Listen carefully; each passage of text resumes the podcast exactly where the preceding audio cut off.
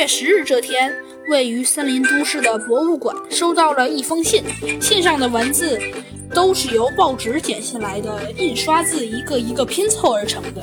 信上说，获悉将有一批难得一见的埃及法老陪葬品运抵博物馆并公开展出，请务必在展展览的七天七夜里时刻加强防范。因为他会选择在最佳的时间盗取这些文物。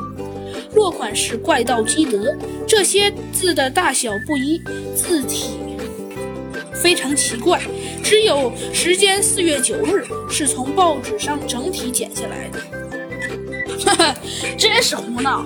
这种小孩子的恶作剧，你们居然也信？馆长接过保卫科长递过来的信，笑了笑，大发雷霆起来。呃，可可可是，呃，馆长，万一我们还是应该做好准备。这批展品价值连城，可是千万不能有闪失的。保卫科长劝道。